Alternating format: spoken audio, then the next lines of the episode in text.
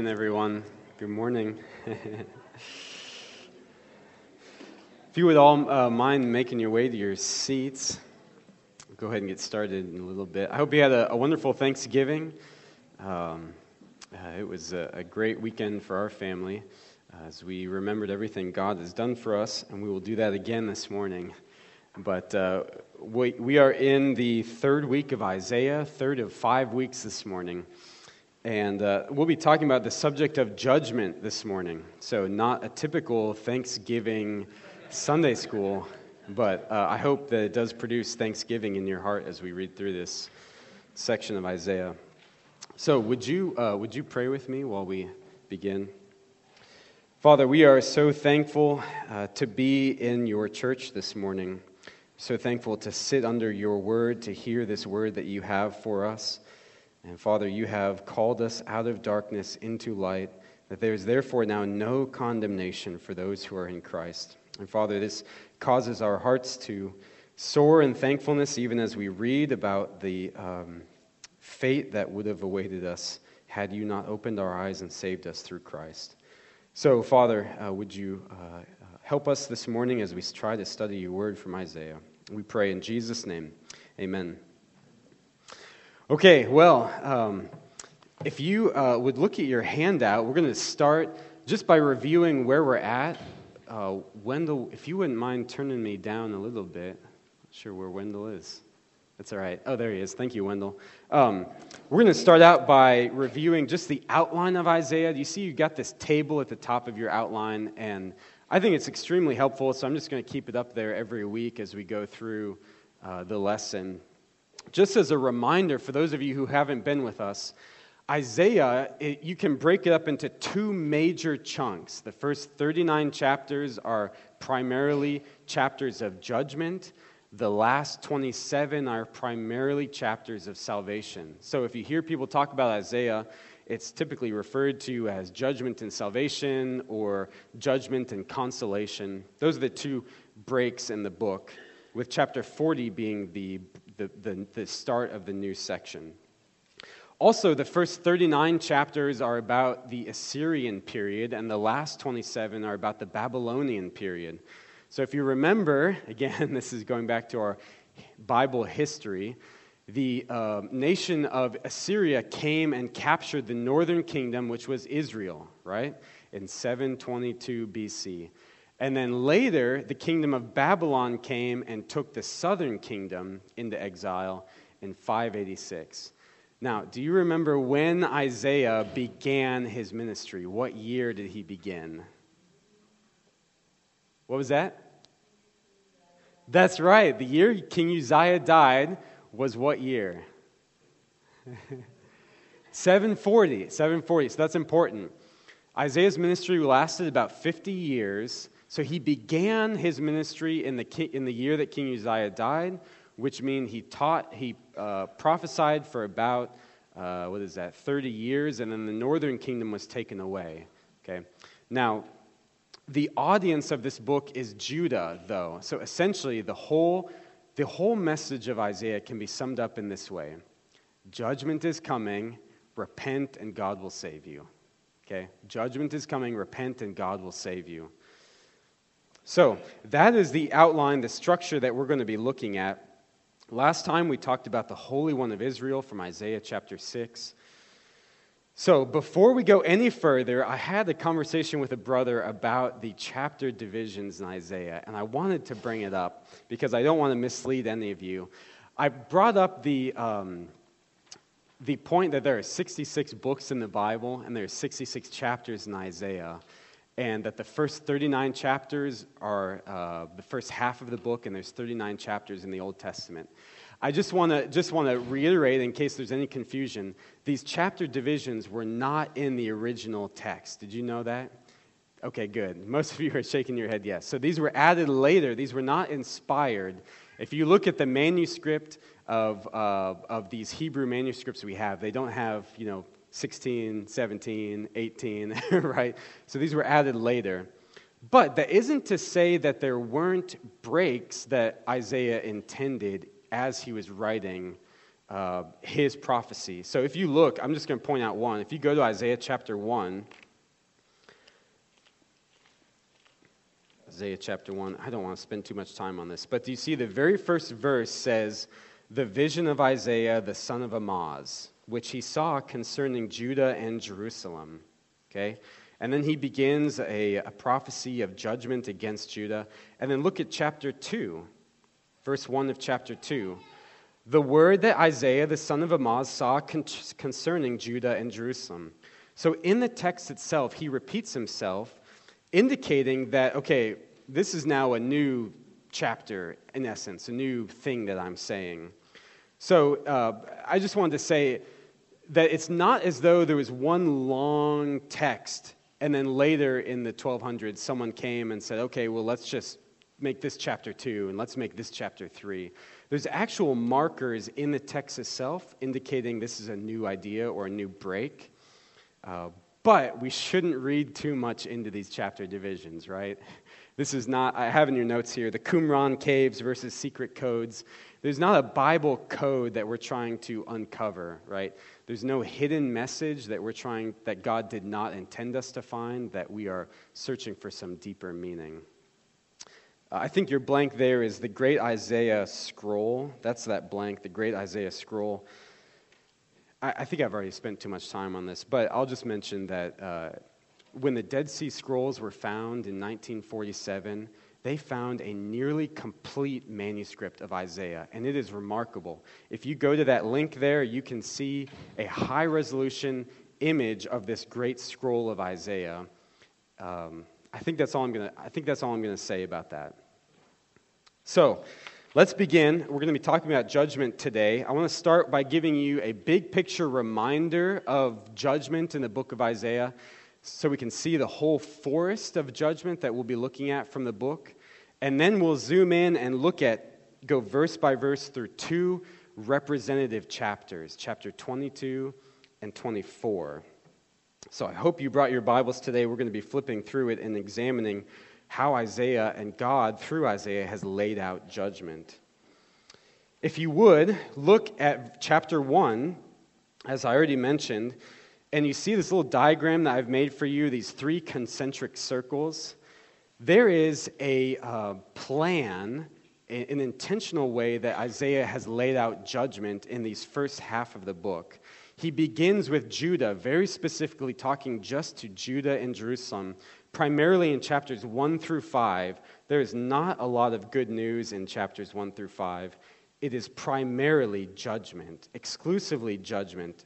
Uh, except for a little bit, uh, f- towards Judah and Jerusalem uh, primarily. So then the question is, and, and, and you can just look and see, chapter one, verse nine. Look at chapter one, verse nine. "If the Lord of hosts had not left us a few survivors, we should have been like Sodom and become like Gomorrah." Verse ten. This is Isaiah. "Hear the word of the Lord, you rulers of Sodom. Give teach, give ear to the teaching of our God, you people of Gomorrah." These are strong words. Isaiah is calling Jerusalem. He's calling them Sodom and Gomorrah. Uh, and this is just a taste of the strong words that Isaiah has for uh, the people of God. So the question is, if, if judgment is coming to Jerusalem and Judah, Uh, what about the rest of the world? Will anyone else be judged, or is it only Judah and Jerusalem? If if they are the people of God and they themselves will experience judgment, what will happen to the rest of the world? So Isaiah continues. If you move on through the book, you see that uh, the answer to that question is no. Actually, other nations will also be judged. And one representative chapter is chapter ten, where Isaiah explains that Assyria, this nation that's coming, is nothing but a uh, an instrument in the hands of God that God will be judging the nation of Judah and Jerusalem with. But they themselves will not be innocent. Um, and if you look at verse... Um, I'm sorry, I thought I had it right there. Give me just a second. I guess I deleted it. Um, okay, there it is. Verse twelve. Do you see there in verse twelve? When the Lord has finished all his work on Mount Zion and Jerusalem, he will punish the speech of the arrogant king of Assyria and the boastful look in his eyes. So no, judgment isn't just limited to Judah and Jerusalem, but in fact, other nations will be judged as well. And if you continue out the concentric circles, we see that this message of judgment is really for the entire world. So flip with me, if you will, to chapter thirteen, and I want you to see now, just uh, we're just going to be flipping through these chapters. I want you to see uh, nation after nation after nation, God is pronouncing judgment on these individual nations. Chapter thirteen, do you see the title there? It says, The Judgment of Babylon. If you flip to fourteen, it continues with an oracle concerning Assyria, an oracle concerning Philistia. Chapter fifteen, an oracle concerning Moab. Chapter seventeen, an oracle concerning Damascus. So just keep flipping, and it keeps going. eighteen is Cush. nineteen is Egypt. twenty is Egypt and Cush. twenty-one, he goes back to Babylon. twenty-two is Jerusalem again. twenty-three is Tyre and Sidon. And then finally, if you go to twenty-four, judgment on the whole earth. So I just want you to see here, there is a systematic method that, that Isaiah is focusing. He begins by starting with Judah and Jerusalem, and then it grows outward, and really the whole earth comes under God's condemnation and judgment. So I wanted to ask you a question. As you're looking through all of these chapters here, does anything strike you about these nations that he has listed here in these ten chapters or so?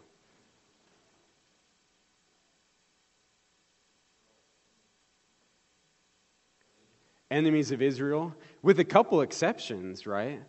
Um, but yeah, so they're, they're enemies. What else do you note here? These are...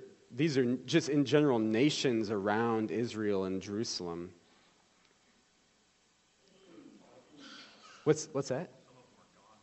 Yeah, yeah, that's right. That's right.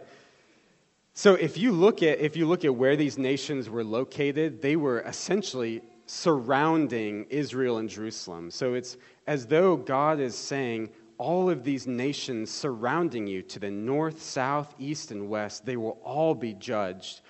But the reason, Russ, I said that they're uh, mostly enemies of Israel is because Israel and Jerusalem are actually included in these chapters, right?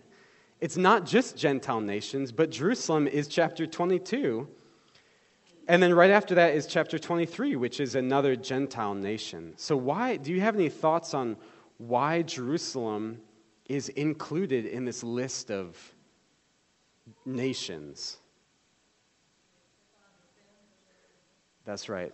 They had they had degraded such to the point that they were essentially just like all of the Gentile nations surrounding them. They had strayed so far from God that they were under God's condemnation, and they were essentially no different than all of the Gentile nations surrounding them. So that's the structure. I want you to see, I have that little table there. Uh, all of these nations, God has pronounced judgment, and there are historical fulfillments of these judgments, right?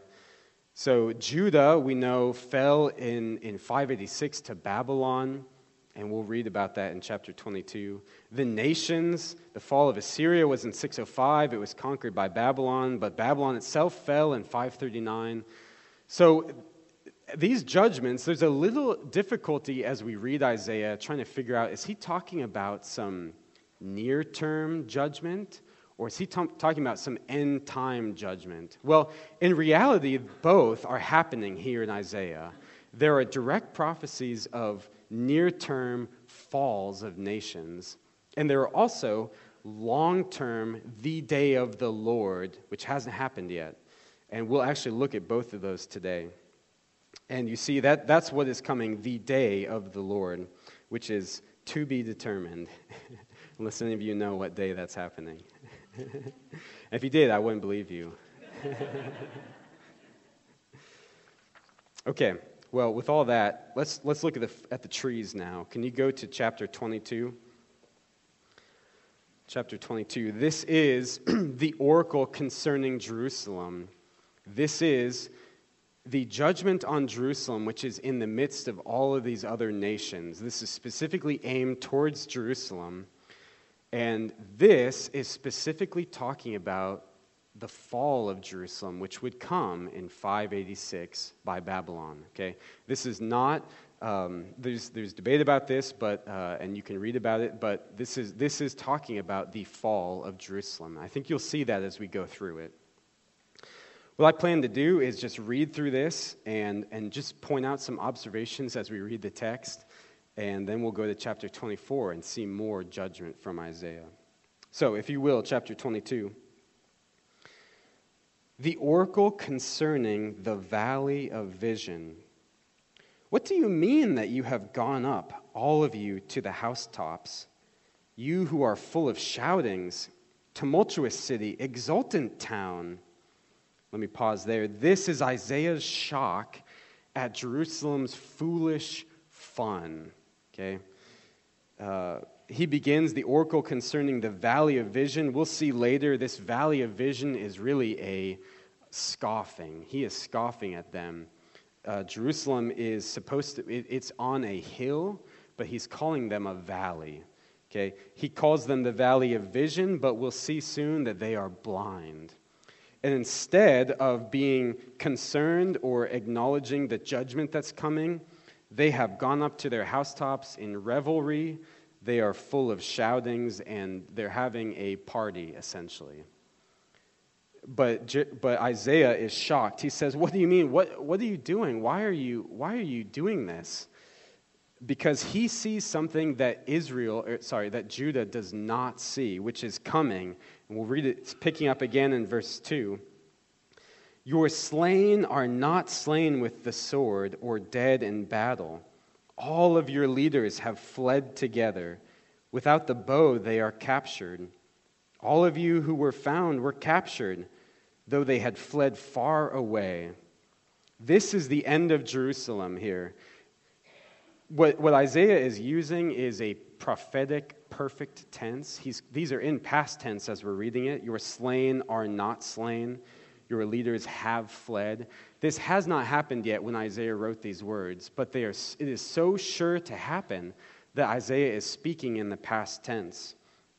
And if you know the fall of Jerusalem, you know this is exactly how Jerusalem fell.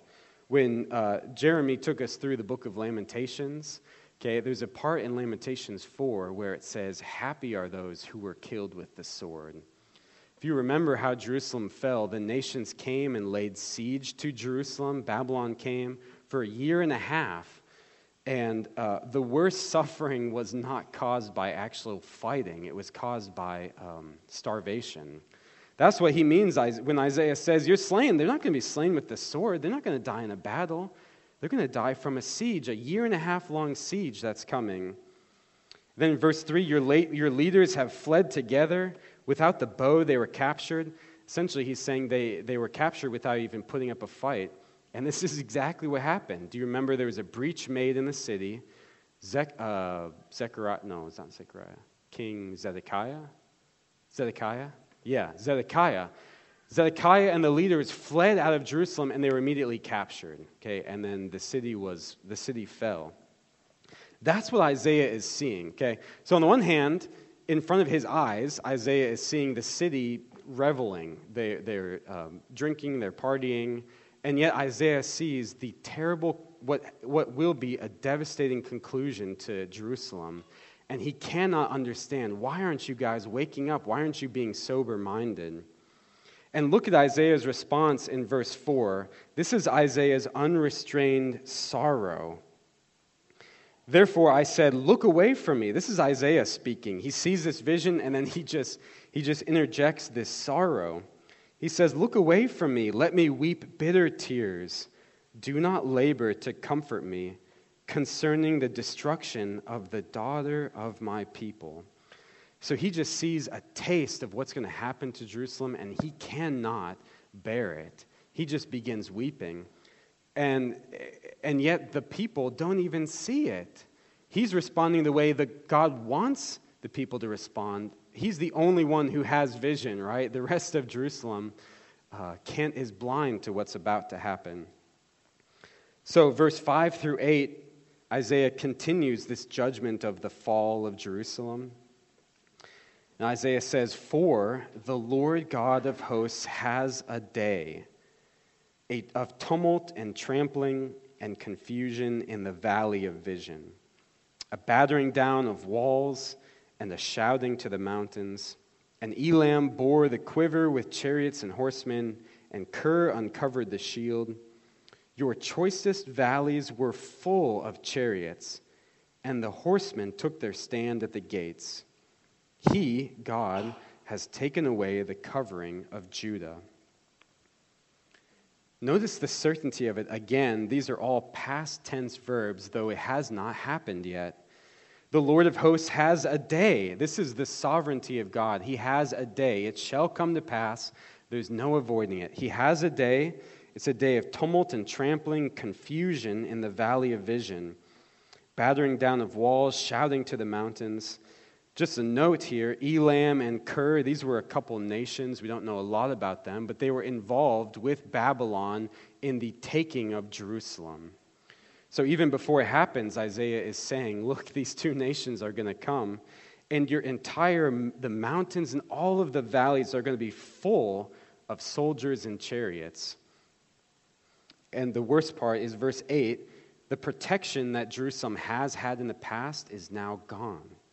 God says that, Isaiah says that God has taken away the covering of Judah, the protection that he has given to, Jer- to Jerusalem up to that point.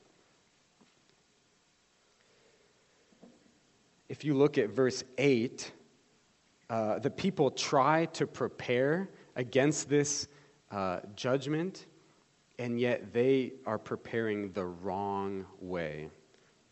If you look at verses eight through eleven, this is the people prepare in the flesh, but they have no faith.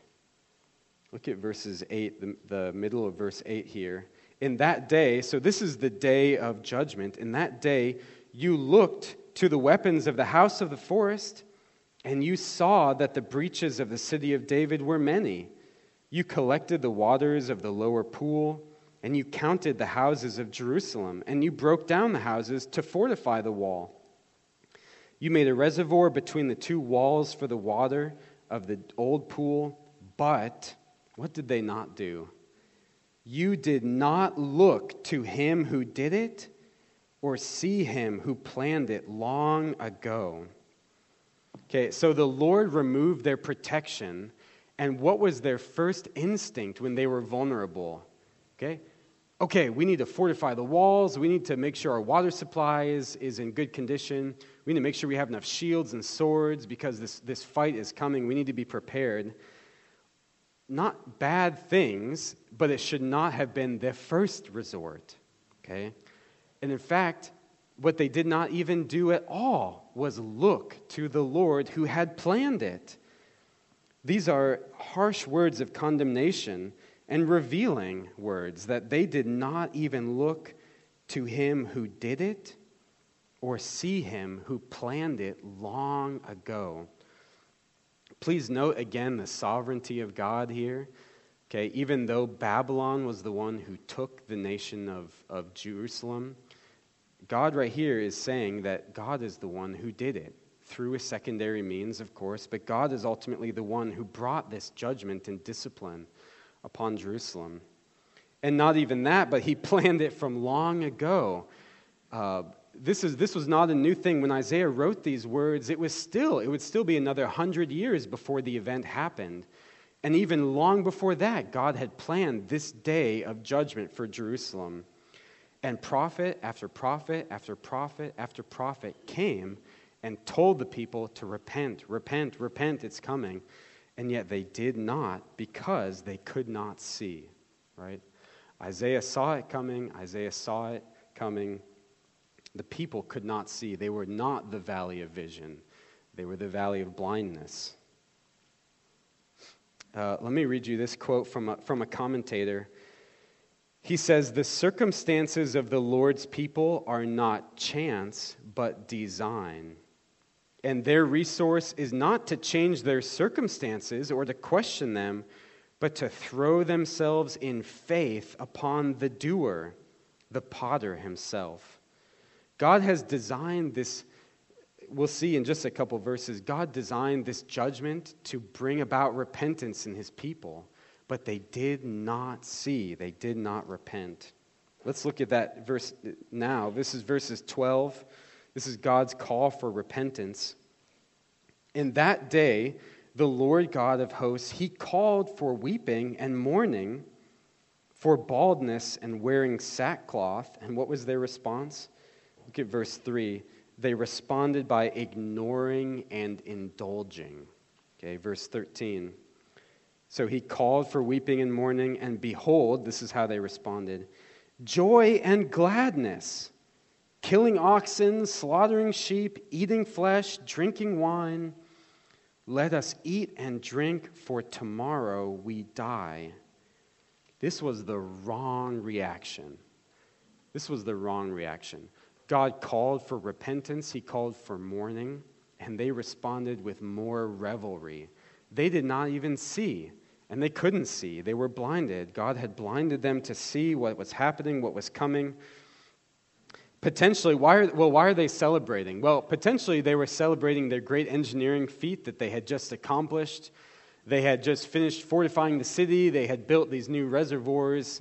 They had accumulated shields and swords. And so they said, all right, let's, let's party now. There's no way that we can be destroyed. We've got these, uh, we've got these protections now. Let's kill the fattened calf and celebrate our engineering accomplishments. And yet, what God wanted them to do was respond in repentance, weeping, and sackcloth, and mourning. This was not what God wanted them, not how God wanted them to respond. So notice then God's, the Lord's chilling condemnation. These are the last verses we'll look at here in chapter twenty-two. So the people respond this way. Then verse fourteen, the Lord of hosts has revealed himself in my ears. Surely this iniquity will not be atoned for you until you die, says the Lord God of hosts. This is chilling, is it not? This is, um, commentators have referred to this as the un, like the unforgivable sin in the New Testament.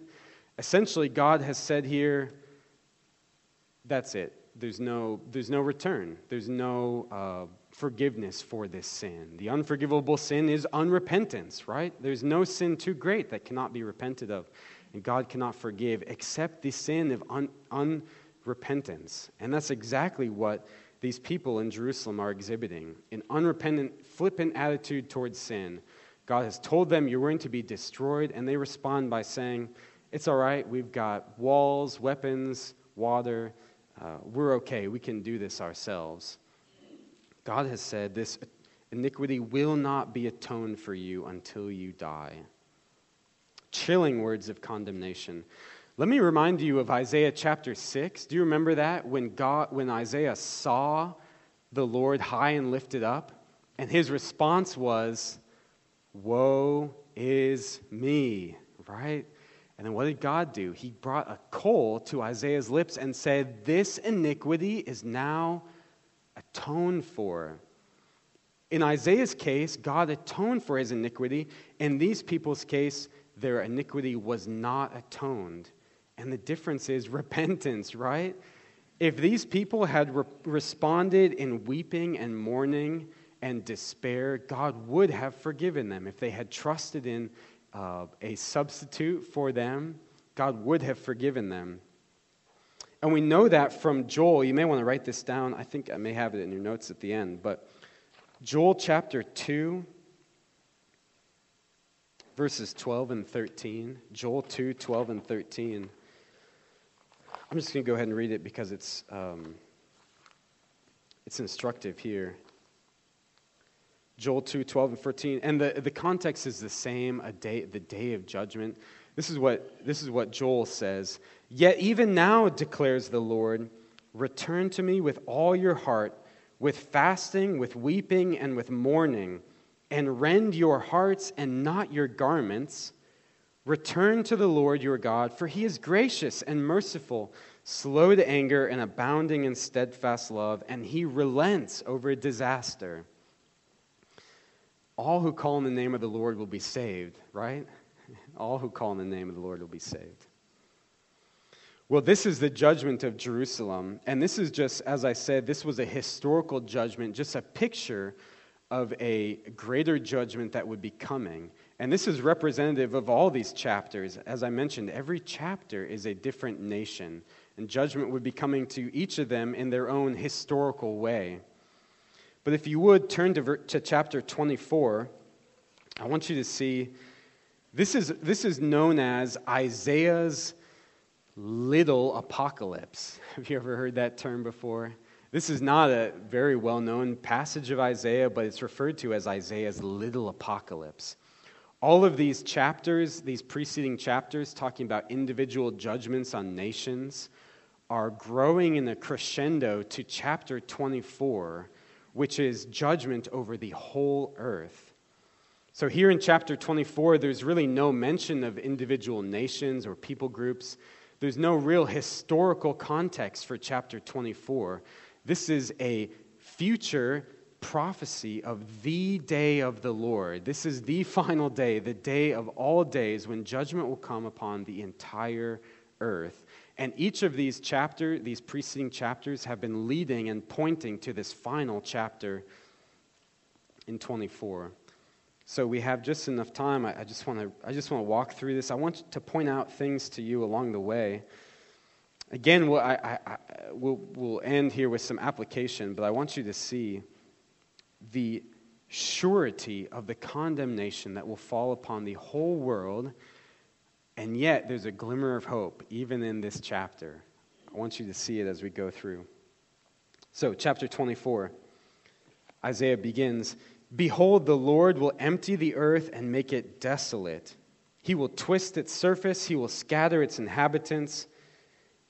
And it shall be as with the people, so with the priest, as with the slave, so with the master, as with the maid, so with her mistress, as with the buyer, so with the seller, as with the lender, so with the borrower, as with the creditor, so with the debtor. The earth shall be utterly empty and utterly plundered. For the Lord has spoken this word. From low to high, every every person in on the face of the earth, regardless of social status, regardless of employment, every person will be subject to this judgment which is coming. And not just the people, but the earth itself." I want you to notice, if, if you want to, you can just underline every time you see the word earth in this whole chapter. It is one after another after another. Isaiah is talking about not just the people, but the entire earth will be judged. The earth will be made desolate, verse one. He, God will twist the surface. He will scatter the people. This is view, showing us a ravaged earth and a scattered people. Look at verse four. The earth mourns and withers. The Lord, the word, sorry, the world languishes and withers. The highest people of the earth languish. The question is, why? Right? Why? Why is the earth, why has it been completely plundered? Why have the people been scattered?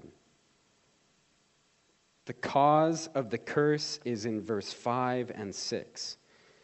The earth lies defiled under its inhabitants, for they have transgressed the laws, violated the statutes, broken the everlasting covenant.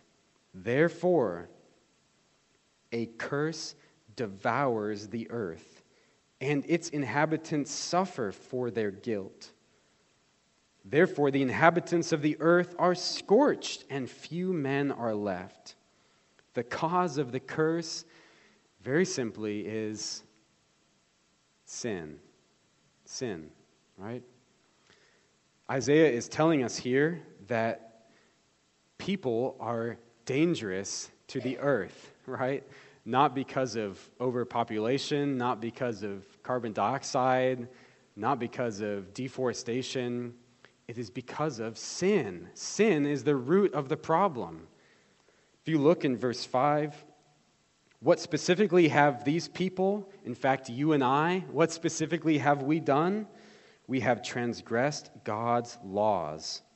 We have violated his statutes. We have broken the everlasting covenant.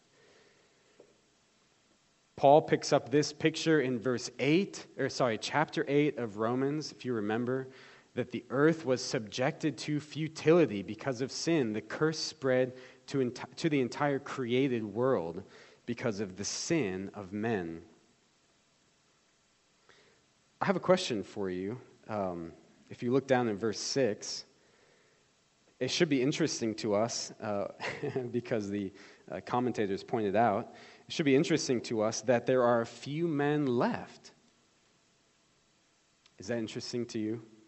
Who are these few men? Why are there few men left? I guess the greater question is, why is there anyone left at all after this day of judgment where the people have been scattered and the earth has been made desolate? Do, do you remember, maybe let me pause here for a second, is there another time previously in the Bible where we have seen this judgment over the entire world with a few men left? Is that the flood? Yeah, Noah, that's right. Why was Noah left? What was that? Yeah, that's right. What else was that? Yeah, that's right. Did Noah transgress God's laws? Did he break the everlasting covenant? Yeah. But why was he left? Because of God's grace. He found favor in the eyes of God because he had a righteousness by faith, right? It's the same thing here. There are few men left, not because they had um, really deep bomb shelters, right? This is not how we should prepare for the apocalypse, by building a bomb shelter to protect us. That was the foolishness of Jerusalem that we saw in chapter twenty-two. They said, if I can just build a big enough wall and store up enough water, I'll be able to survive the judgment. There is no bomb shelter deep enough. There is no supply of food long enough to save you from this final day of judgment. But there are some who survived. We'll find out in a few verses how they survived. Let's keep going in, in verse seven to twelve. What we see here is that the joy is banished in the wasted city. The joy is banished. Verse seven, the wine mourns, the vine languishes, all the merry-hearted sigh. The mirth of the tambourines is stilled, the noise of the jubilant has ceased, the mirth of the lyre is stilled. No more do they drink wine with singing. Strong drink is bitter to those who drink it. The wasted city is broken down, every house is shut up so that none can enter. There's an outcry in the streets for lack of wine. All joy has grown dark. The gladness of the earth is banished. Desolation is left in the city. The gates are battered into ruins. Do you see why this um, chapter fits so well with chapter twenty-two? Okay, in chapter twenty-two, Jerusalem responded by merrymaking, right? By slaughtering the fattened calf, by drinking wine. They had no idea what was coming. But when the day of judgment comes, there will be no one taking pleasure in merrymaking. There will be no amount of wine will bring joy to the people living at that time. No more do they drink wine with singing. Strong drink is bitter to those who drink it. All joy has grown dark. This is a gloomy sight, is it not? This is a very, very dark day. And in fact, it makes me think of um, a picture of some of the destruction from World War Two. I mean, specifically the, the two cities uh, like Hiroshima. If you've seen pictures, just completely, just a complete wasteland, right? Just complete devastation. That's the picture I see here. But yet, Isaiah in chapter in verse thirteen does something very unexpected. One commentator says that Isaiah is the master of the unexpected note of hope. So the question is, how on earth is there any hope in this day of judgment? Well, Isaiah here gives us almost like a sunbeam coming through a very dark sky, a sunbeam on verse thirteen. And it's a little bit mysterious at first, so let, let me, let me help you walk through it. Verse thirteen, "For thus it shall be in the midst of the earth among the nations, as when an olive tree is beaten, as at the gleaning when the grape harvest is done." What is that? What does that mean? We don't have olive trees here, but apparently the way you harvest olives is by taking a stick and hitting it, right? It's like up in South Dakota, uh, when it snows, snow falls on the trees, you can take a stick and hit the tree and all the snow falls down, right? Well, the way they would harvest olives is they would hit the tree and the ripe olives would come down where they'd collect them, but not all of the olives would fall. There would be some left on the tree. And that's what the word gleaning means, right? Do you understand? Gleaning is when the harvest comes through, they harvest the crop. Gleaning means that there are some crops left over, and those were to be left for the widows and others who uh, didn't have means. They they could come and, and glean the field, right? Think about uh, Ruth, the book of Ruth. This is an unexpected note of hope. In the midst of this judgment, there would be some who would not be destroyed. Well, let's keep reading because he keeps going. Verse fourteen, "They," these are the olives left on the tree, "they lift up their voices, they sing for joy. Over the majesty of the Lord they shout from the west. Therefore," verse fifteen, this is Isaiah speaking, "Therefore give, therefore in the east give glory to the Lord. In the coastlands of the sea give glory to the name of the Lord, the God of Israel." Verse sixteen, "From the ends of the earth we hear songs of praise, of glory to the righteous one." This is unexpected, right? Can you imagine? The picture is something like a World War Two city that's been devastated, and all of a sudden you start hearing singing.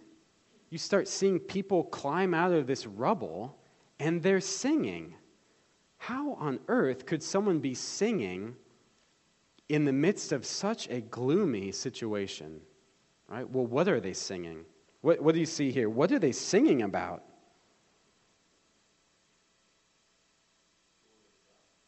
Yeah. Glory, praise. Why are they giving him glory?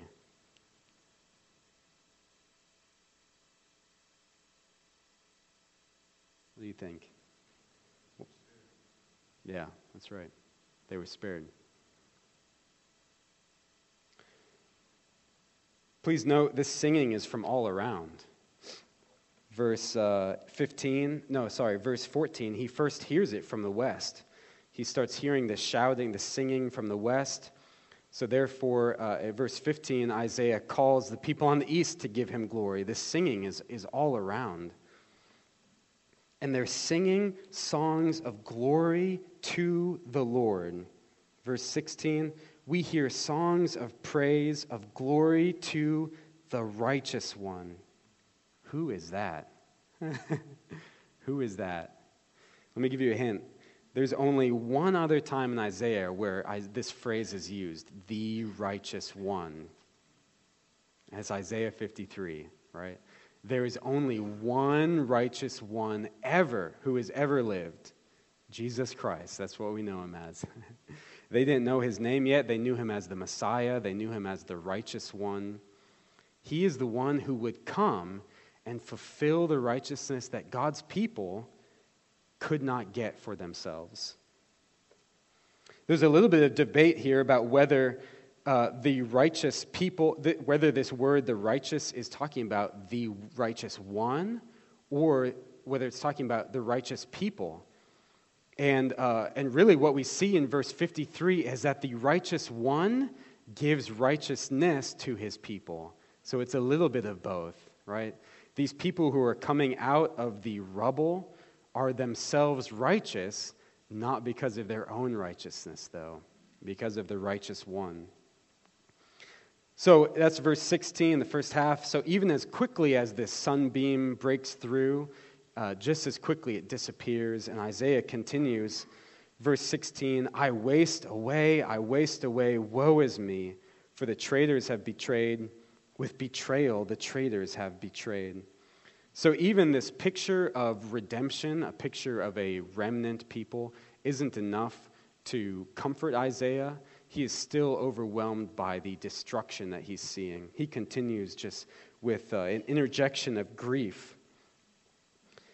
And and it just continues. I'll, I think I'll just read these last few verses really without much comment at all. But verse seventeen, Isaiah continues, Terror and the pit and the snare are upon you, O inhabitant of the earth. He who flees at the sound of terror shall fall into the pit. He who climbs out of the pit shall be caught in the snare, for the windows of heaven are opened, and the foundations of the earth tremble. The earth is utterly broken, the earth is split apart, the earth violently is violently shaken. The earth staggers like a drunken man, it sways like a hut, its transgression lies heavy upon it. It falls and it will not rise again. There's no repairing this earth. Verse twenty-one, on that day, this is a day, on that day the Lord will punish the host of heaven in heaven and the kings of the earth on the earth. They will be gathered together as prisoners in a pit.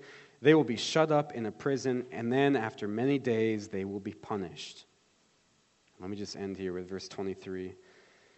Then the moon will be confounded and the sun ashamed, for the Lord of hosts reigns on Mount Zion and in Jerusalem, and his glory will be before his elders.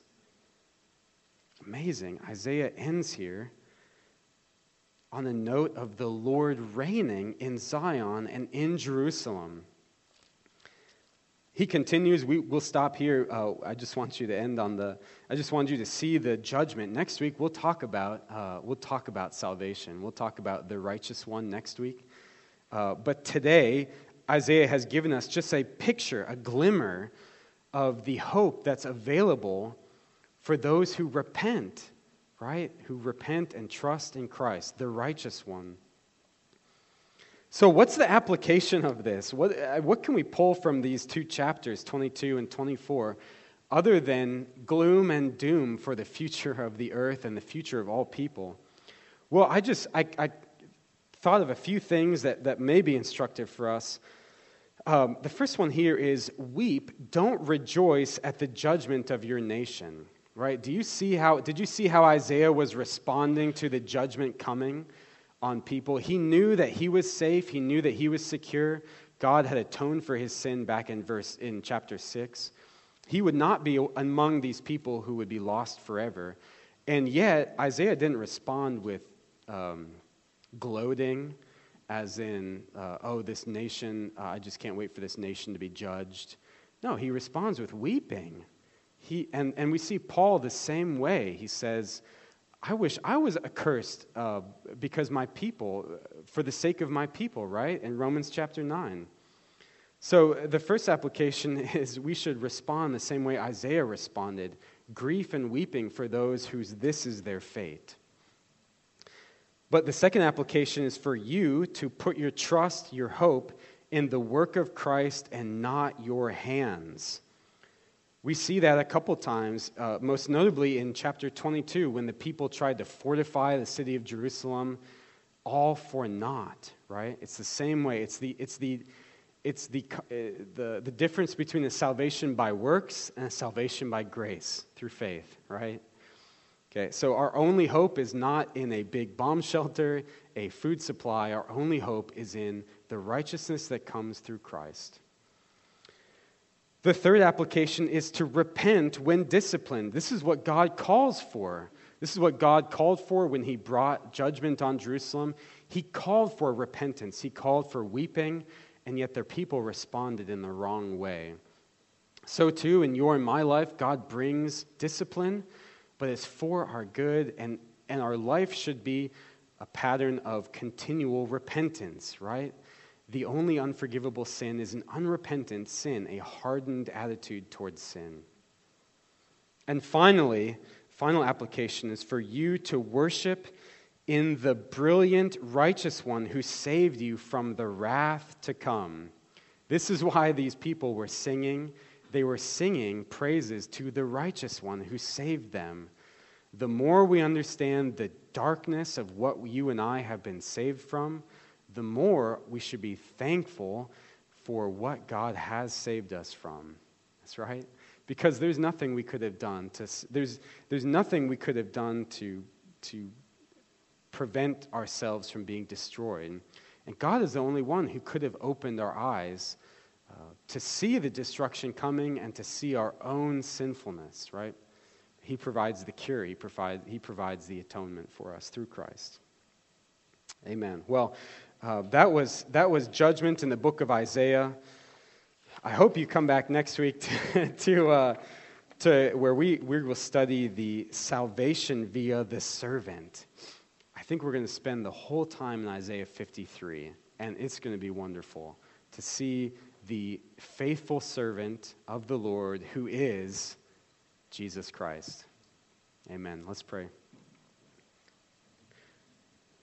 Father, we thank you that you have revealed this to us. We thank you that you have opened our eyes to see our own sin. We thank you that you have sent a Savior, the righteous one, the righteous branch, the faithful servant who fulfilled all righteousness, who obeyed at every place we could not obey.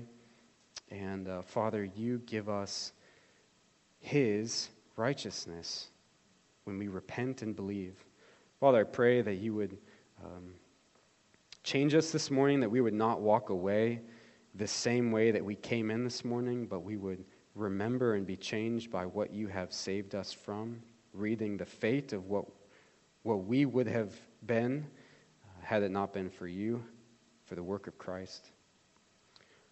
Father, we thank you that we can come here this morning. I pray for Randy this morning. I pray that you would uh, open our ears again as Randy preaches, and we hear you speak to us again from the book of Mark. Father, we pray all this in Jesus' name. Amen.